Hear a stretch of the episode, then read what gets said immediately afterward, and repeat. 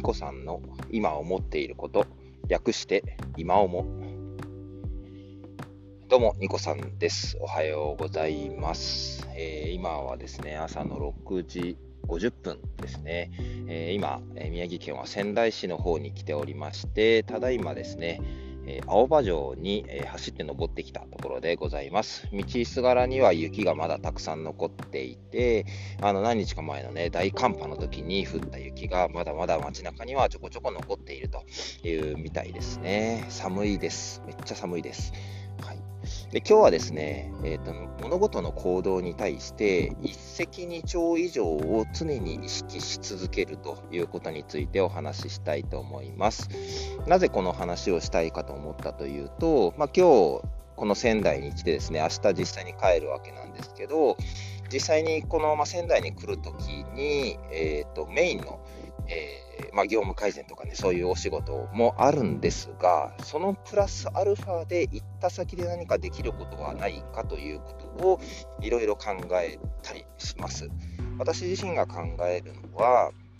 アウトドアフィットネスですね、まあ、外であの走ったりとか歩いたりとかいわゆるアクティビティをするということもあの仕事としてやっているんですけどもそうなってくるとですねこういった地方都市というか観光地ってそういったものの目玉になりやすいです。で、まあ、今日朝ランをしているのはですね、まあ、なるべく生活習慣にしていこうかなって思ってはいるものの、もう一つの意味としては、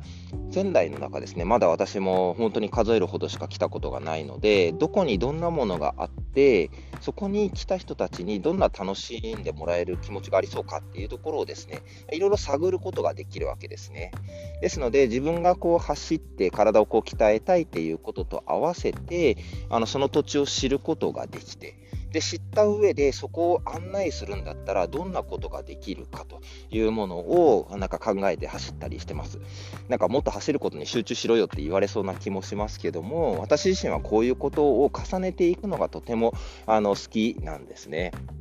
1つの意味に2つ以上の意味を持たせることによってもしかしたらその業務改善をしていく際にも目の前のこれをやりたいんですこれを効果出したいんです効率化したいんですっていうもののその先へ。ですね、ちょっとこうかっこいいキャッチコピーかもしれませんけども、その先に待っているものも含めて、こうした方がいいんじゃないか、いわゆるビジネスシーンでは中長期的なことを考えてっていうようなメッセージになるかもしれません。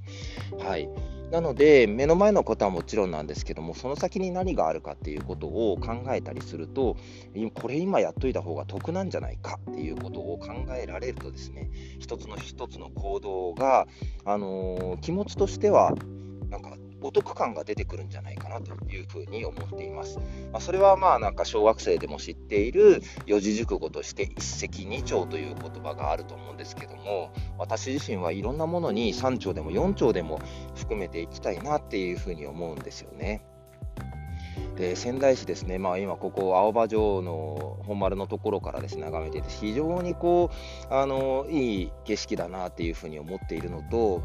旗から見るとですね、本当になんかまコンパクトシティといいますか、なんかここに経済圏が集まっているんだなっていうふうに見えています。で、眺めてみるとね、別に東京と何ら変わりはないかもっていうふうにも思うんですけども、やっぱりその土地その土地の魅力がすごく詰まってるんだろうなっていうふうに眺めながら思っていて、もっともっとですね、ちょっと今日あんまり朝走りすぎると、その後の仕事に支障が出ちゃうので、あの軽めにしておこうかと思うんですけども、また、あの、機会があった時には全然違うルートを走ってそこの魅力を見つけてでここで何ができるかっていうのを私自身もワクワクしながら模索していきたいと思っております。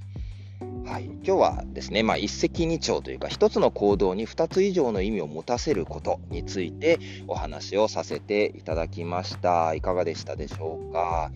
えー、あ今ですね、地下鉄が走っていってるのも見えております。えー、本当に仙台、昔、一番最初に来たのは小学生の頃だったんですけども、そこからだいぶ、ね、街も変わってるんだろうなとも思いますし、今、伊達政宗像はですね、ちょっと工事中みたいな形でなかなか見ることができなかったんですけども、はい、また仙台に来ること自体もですね、楽しみにしながら日々を過ごしていきたいと思います。それじゃあまたいずれどこかで、バイバイ。